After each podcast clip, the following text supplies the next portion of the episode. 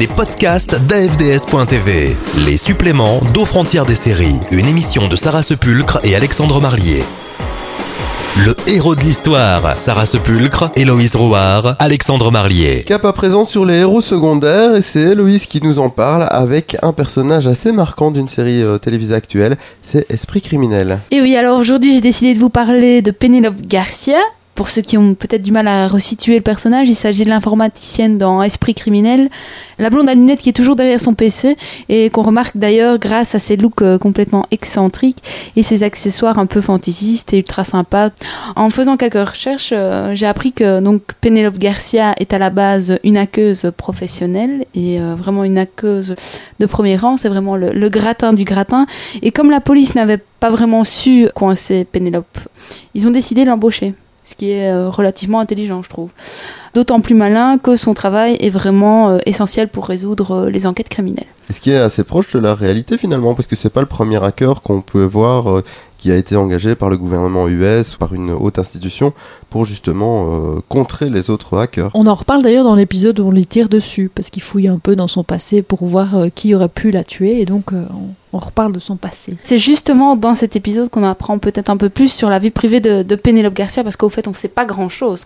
C'est vraiment dans cet épisode-là, l'épisode numéro 8 de la troisième euh, saison, qui en VO d'ailleurs porte le nom de Penelope Garcia. Et euh, c'est là qu'on se rend compte aussi euh, la difficulté qu'elle a euh, d'avoir une relation avec un homme, d'avoir une relation amoureuse. Elle tombe d'ailleurs amoureuse d'un homme qui est en fait une personne qui lui veut du mal puisqu'il va lui tirer dessus. Il faut dire que dans cet épisode-là, elle tombe de haut, on va dire, même si elle avait été prévenue par Morgane, donc Morgane qui est aussi un agent de l'équipe avec qui elle a une certaine complicité, qui permet aussi d'avoir une certaine fraîcheur dans les épisodes, puisque je vais dire euh, à chaque euh, peut-être coup de téléphone ou à chaque intervention qu'il y a entre Morgane et, et Garcia, c'est toujours sur le ton de l'humour, sur le ton de la provoque, et c'est assez sympa.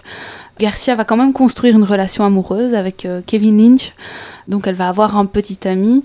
Les débordements entre guillemets qu'il peut y avoir avec Morgan ne sont peut-être plus euh, ses priorités. Oui, de nouveau, on sent que c'est un épisode qui a une charnière entre deux époques du personnage. hein. La Garcia qui était la collègue sympathique, euh, rigolote, machin, et la Garcia qui prend un peu de d'épaisseur par rapport à sa vie privée. En tout cas, moi, je, je remarque juste une chose, c'est qu'effectivement, on la traite mal. Elle est, elle tombe de haut parce qu'effectivement, elle est bon pas dans les créneaux habituels de la beauté hollywoodienne. Et puis, ben voilà, euh, elle se prend dans la gueule le fait qu'elle veut sortir avec un gars qui est soi-disant beau, comme si les moches pouvaient pas sortir avec des beaux. Moi, je voulais juste dire, je suis très contente de voir un personnage avec des lunettes. Ça fait du bien. Cette personne sur 10 porte des lunettes et dans les séries, il y en a jamais. Et on dit toujours que les filles à lunettes, c'est les laides qu'on faire le destin de Lisa. Ah, juste une petite question avant de refermer euh, cette euh, séquence.